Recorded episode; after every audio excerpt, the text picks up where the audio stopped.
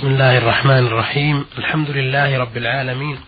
والصلاة والسلام على نبينا محمد وعلى آله وصحبه أجمعين. مستمعي الكرام السلام عليكم ورحمة الله وبركاته. ومرحبا بكم في حلقة جديدة من حلقات نور على الدرب. هذه الحلقة التي يسرني ويشرفني أن يكون ضيفنا فيها صاحب السماحة الشيخ عبد العزيز بن عبد الله بن باز الرئيس العام لإدارات البحوث العلمية والإفتاء والدعوة والإرشاد. أولى رسائل هذه الحلقة وردت من المستمع عين عين زا من العراق محافظة دهوك قضاء سميل. يقول السائل في رسالته ما حكم من سمع من الناس أن امرأة متزوجة تزني وشاهدهم في ذلك أن رجلا غريبا يدخل عليها بيتها ويبقيان وحدهما. فهل يجوز لأهلها أن يقتلوها؟ وهل يجوز شهادة المنفرد على ذلك؟ وماذا يفعل الشاهد؟ أفيدونا جزاكم الله خيرا. الحمد لله رب العالمين والصلاة والسلام على عبده ورسوله وخيرته من خلقه وأمينه على وحيه نبينا وإمامنا وسيدنا محمد بن عبد الله وعلى آله وأصحابه ومن سلك سبيله واهتدى بهداه إلى يوم الدين. أما بعد فالواجب على المسلمين التعاون على البر والتقوى والأمر بالمعروف والنهي عن المنكر. فإذا رأى المؤمن شخصا يدخل على بيت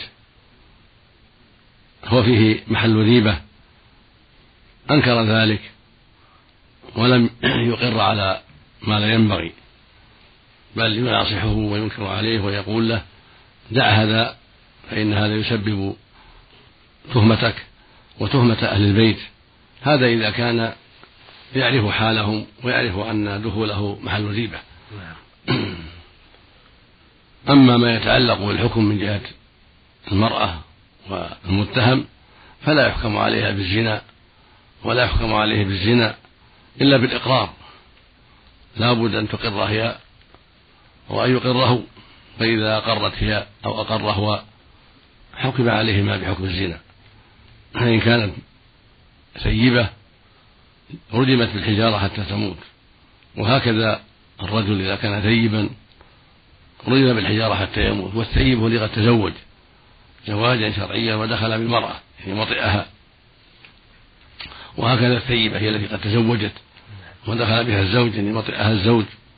أما إن كان بكرين فالبكر يجلد مئة. مئة جلدة ويغرب عاما عن وطنه. هذا حكم البكر. ولكن لا يثبت الزنا بقول واحد أو بالتهمة إنما يثبت بإقرار المرأة أربع مرات أو إقرار الرجل أربع مرات. ثم يستمر على إقراره حتى يقام عليه الحد. وهكذا البينة لابد من أربعة شهود.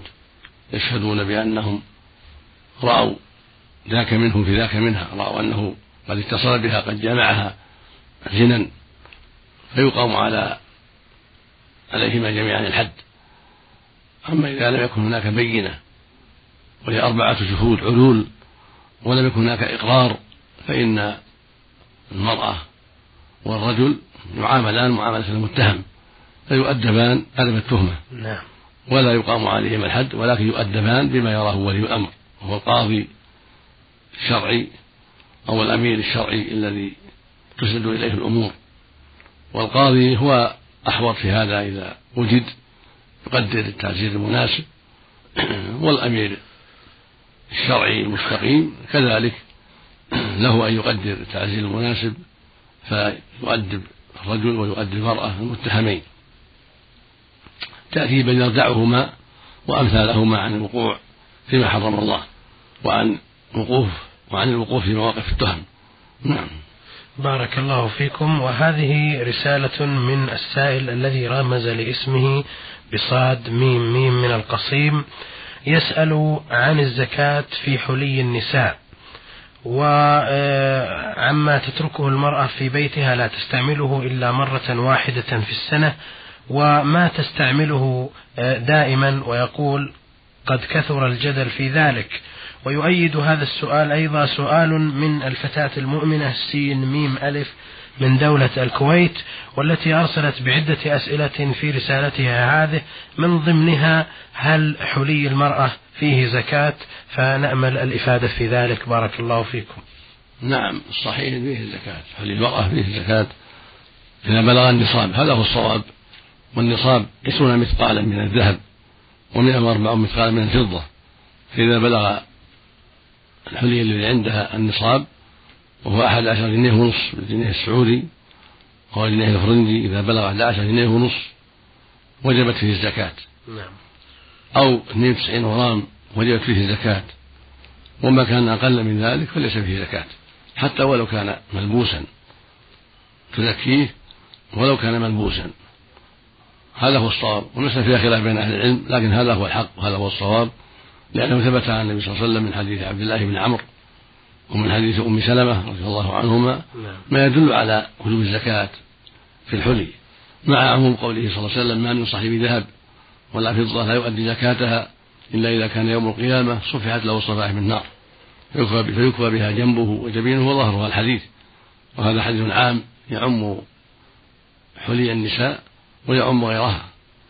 ولهذا أخذ جمع من أهل العلم بوجوب الزكاة في حلي المرأة أخذا من هذه الأحاديث وعملا بها. نعم. آه، أيضا في رسالة السائلة سين ميم ألف من دولة الكويت والتي ذكرنا سؤالها عن الحلي. في رسالتها عدة أسئلة من ضمنها تقول كنت أصلي المغرب فمر بين يدي أرنب فهل تنقطع صلاتي بذلك؟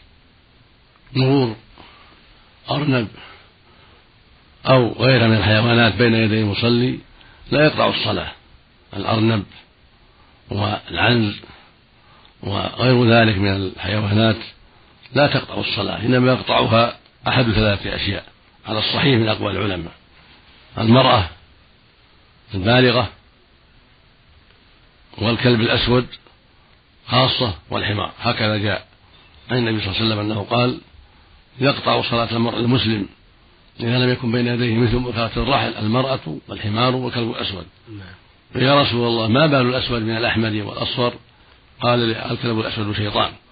نعم. فالمقصود أن هذه الثلاث هي التي تقطع على الصحيح من أقوال العلماء. في خلاف بين أهل العلم ولكن الصحيح من أقوال أهل العلم هو هذا أنه لا يقطع الصلاة إلا واحد من هذه الثلاث إما المرأة وإما الحمار مطلقا وإما الكلب الأسود بهذا القيد.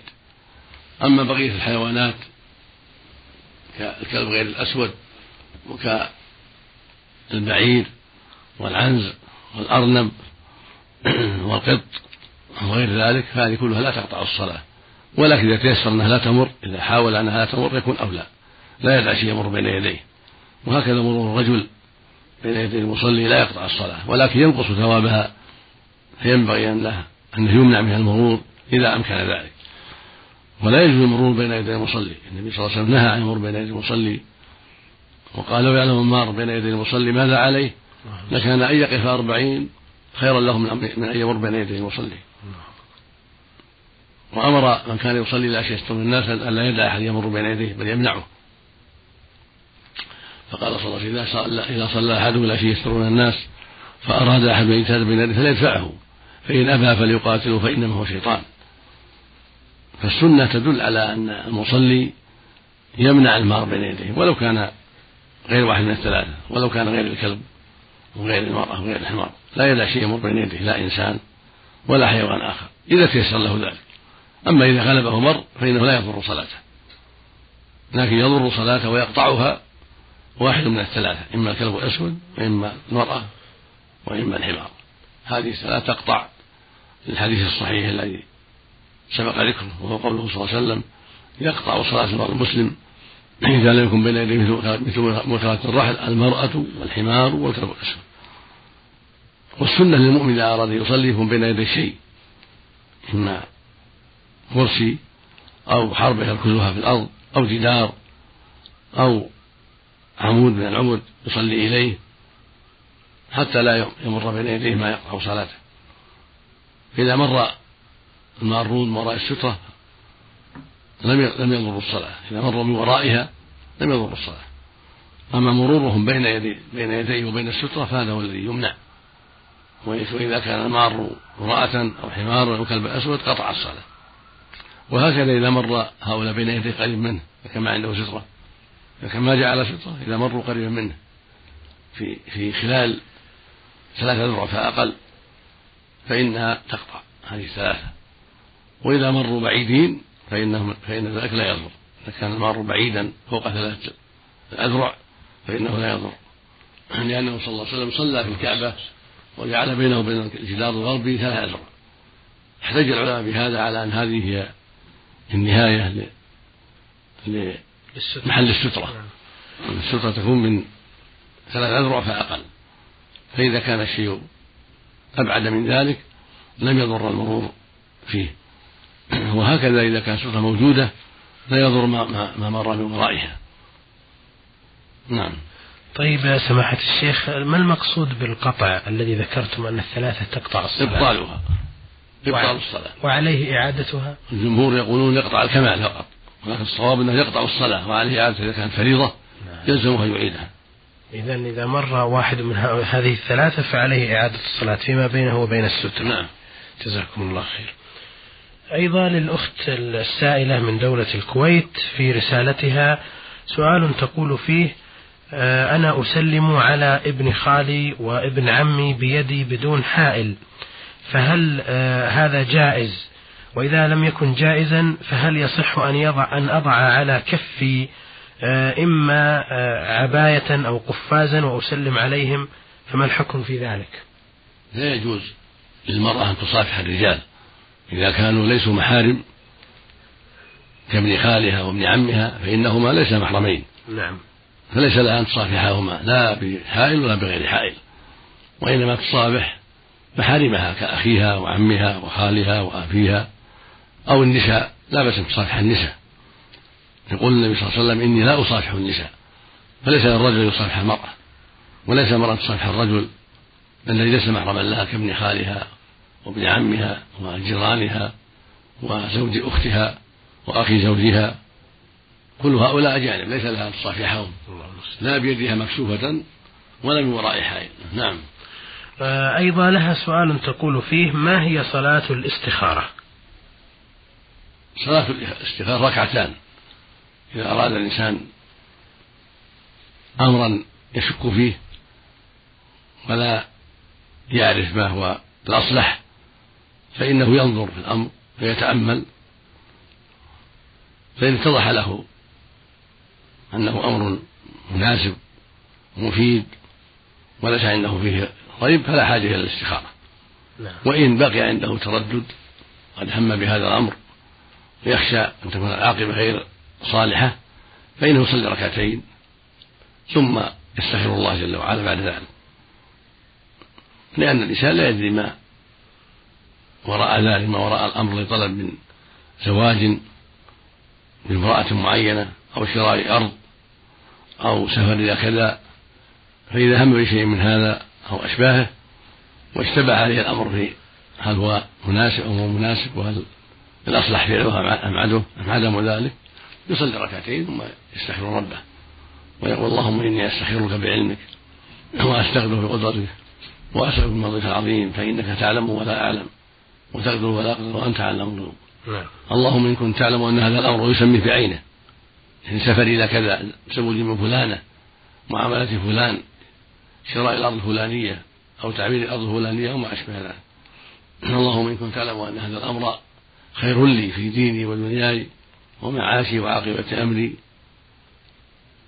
وآجله فقدره لي ثم بارك لي فيه. وإن كنت تعلم أن هذا شر لي في ديني ودنياي ومعاشي وعاقبة أمري فاصرف عني واصرفني عنه. وقدر الخير وقدر الخير حيث كان ثم رضني به. هذه هي الاستخارة الشرعية. يكل الأمر إلى الله سبحانه وتعالى ويسأله ما هو الأصلح. يعني يشرح صدره لما هو الأصلح. نعم. بارك ثم يستشير بعد ذلك. السنة لو يستشير أحبابه ومن يليق بهم يستشيرهم في هذا الأمر. هل يمضي فيه أو ما يمضي فيه فإن شرح صدره بعد الاستخارة والمشاورة مضى وإن لم يشرح صدره ترك. جزاكم الله خير. أيضا آخر سؤال في رسالة الأخت المؤمنة من دولة الكويت كما تقول آه، تقول عندما تصلي يأتيها وسواس في الصلاة فتعيد الآية أكثر من مرة وهكذا حتى تنتهي صلاتها وهي في وساوس كيف تتخلص من ذلك؟ هذا من الشيطان والواجب عليها محاربة الشيطان الواجب محاربة الشيطان بالتأول بالله منه والحذر من وساوسه ولو أنها في الصلاة إذا أكثر عليها تدخل عن يسارها ثلاث مرات تقول أعوذ بالله من الشيطان الرجيم أعوذ بالله من الشيطان الرجيم أعوذ بالله من الشيطان الرجيم ويعينها الله من ذلك. لا ينبغي لها أن تخضع الوساوس الوساوس شرها عظيم. وربما أفضت بالإنسان هذه الوساوس إلى أن يكون شبه المجنون. نعم. والشيطان يتلاعب بالناس. فالواجب على الرجل والمرأة إذا أحس بذلك أن يحارب عدو الله الشيطان وأن يقطع الوساوس وأن يجزم بما فعل من صلاة ووضوء وغير ذلك ولا يتردد في ذلك حتى لا يبقى للشيطان عليهم سلطان. فإن الشيطان متى وجد الرخاوة والضعف من الرجل أو من المرأة طمع فيهما وآذاهما بالوساوس. لكن متى وجد الصلابة والقوة ابتعد عنهما. نعم. نعم. آه بارك الله فيكم. وهذه رسالة من السائل أحمد صالح زيد من اليمن الشمالي ومقيم في مدينة حفر الباطن في المملكة العربية السعودية. يقول في رسالته آه إذا كنت في الغربة مثلا أنا في السعودية وأهلي في اليمن فهل أزكي عن نفسي وأهلي أم أزكي عن نفسي فقط وأهلي يزكون عن أنفسهم؟ أفيدونا. بارك الله فيكم. أنت مخير إن زكيت عن نفسك وعنهم. في محل غربة فلا بأس لأنهم تابعون لك وأنت المسؤول عنهم. فإذا زكيت عنهم يعني زكاة الفطر نعم. مع زكاتك. كفى ذلك لأنك المسؤول. وإن عمدتهم بإخراج الزكاة عن أنفسهم هناك أجزع ذلك. إذا عمدتهم أن يخرج الزكاة عندهم وفي فقرائهم فلا بأس. هو الأصل وجوبها عليه أنت تزكي عنهم. نعم. أيضا له سؤال ثان في رسالته يقول فيه ما حكم الذي يدخل المسجد ويصلي وهو لابس آه، حذاءه إيه، إيه. ما حكم الذي يدخل المسجد.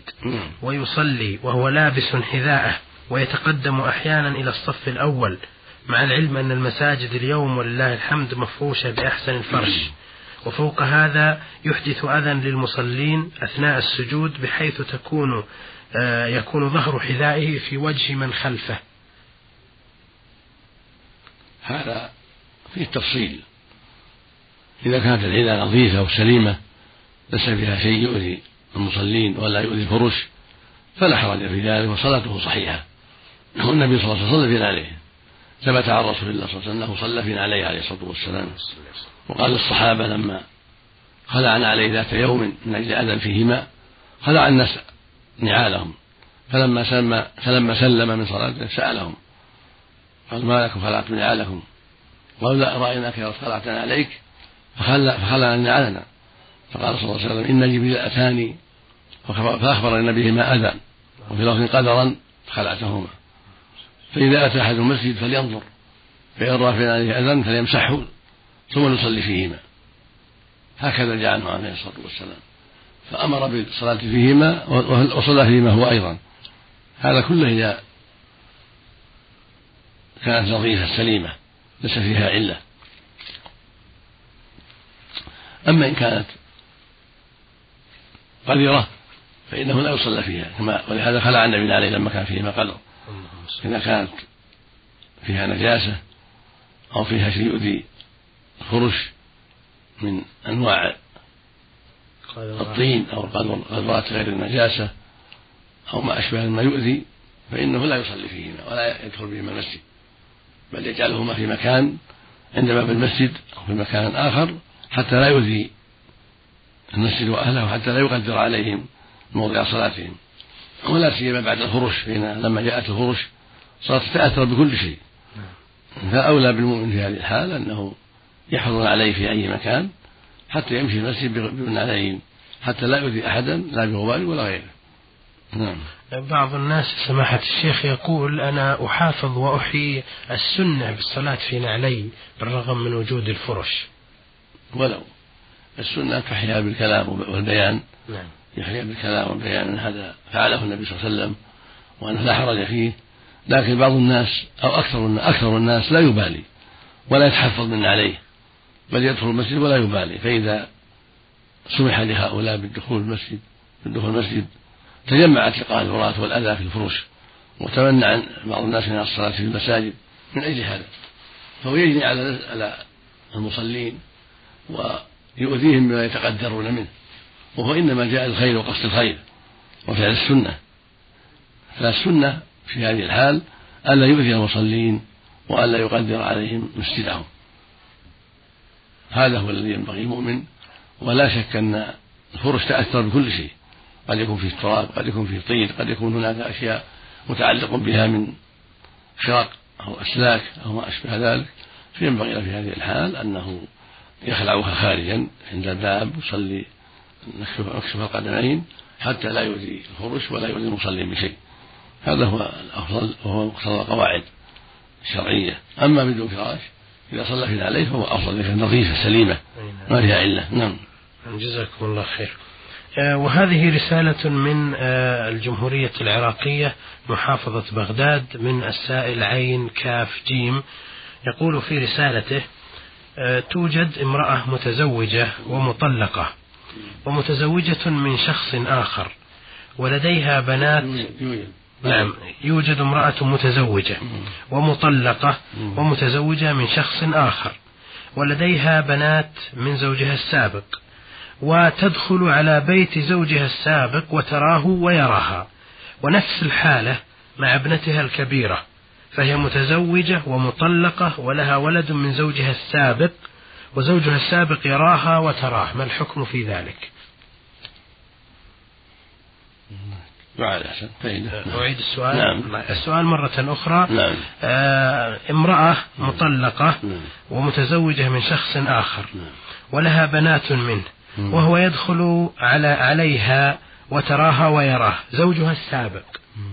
وكذلك ابنتها الكبرى في نفس الحالة مطلقة ومتزوجة بشخص آخر وزوجها السابق يراها وتراه هذا فيه تفصيل إن كان دخوله عليها لزوجة بناته وهكذا المرأة الأخرى دخول الرجل عليها لأجل بنته نعم. بحضور أبيها بحضور أخيها بحضور زوجها الثاني على وجه لا شبهة فيه ولا فتنة فلا بأس بهذا ولا ريبة في هذه الحال إذا كان الدخول دخولا واضحا شريفا ليس فيه شيء لجرى بناته ولو سلمت عليه لا بأس من مع الحجاب عن التحجب عنه. سلم عليه. نعم. لا بد يكون حاضرا من تزول معه التهمة. أما دخولها دخوله على زوجته السابقة من أجل بناته هذا مطلقا من دون حضور أحد هذا لا يجوز. لأن قد يفضي إلى فتنة قد يفضي إلى تهمة ولا سيما إذا كان بنات صغار صغارا. فإن الفتنة تكون أكبر. فالحاصل أنه لا يدخل عليها إلا إذا كان معه من تنزل معه التهمة من زوجها الجديد.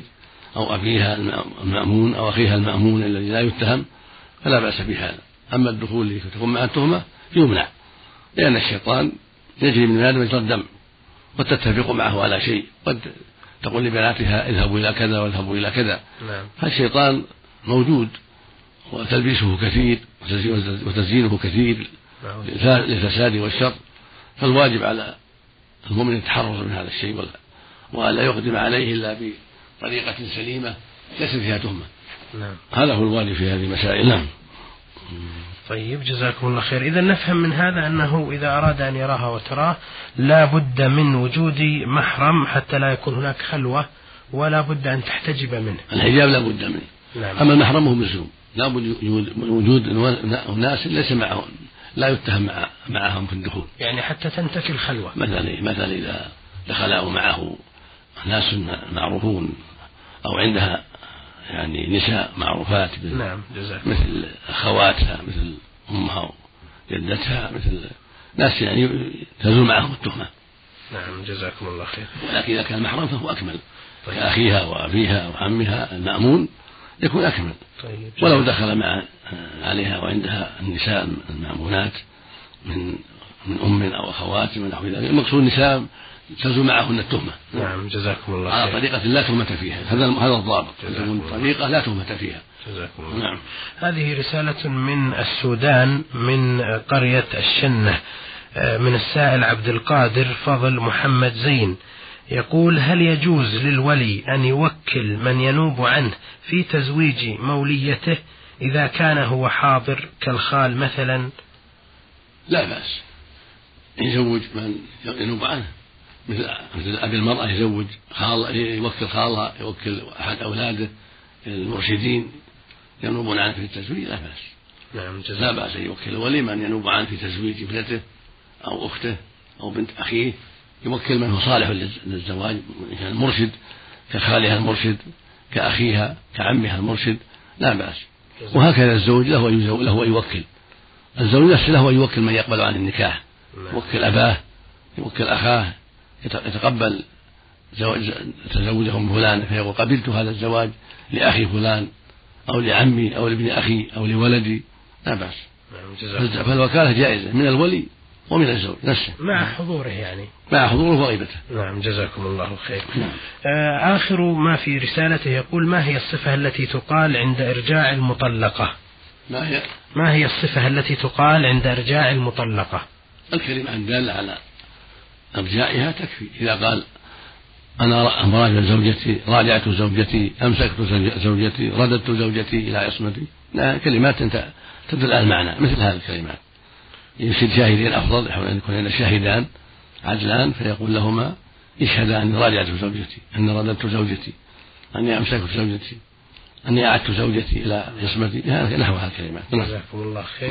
أيها الإخوة المستمعون الكرام بهذا نأتي إلى نهاية هذه الحلقة.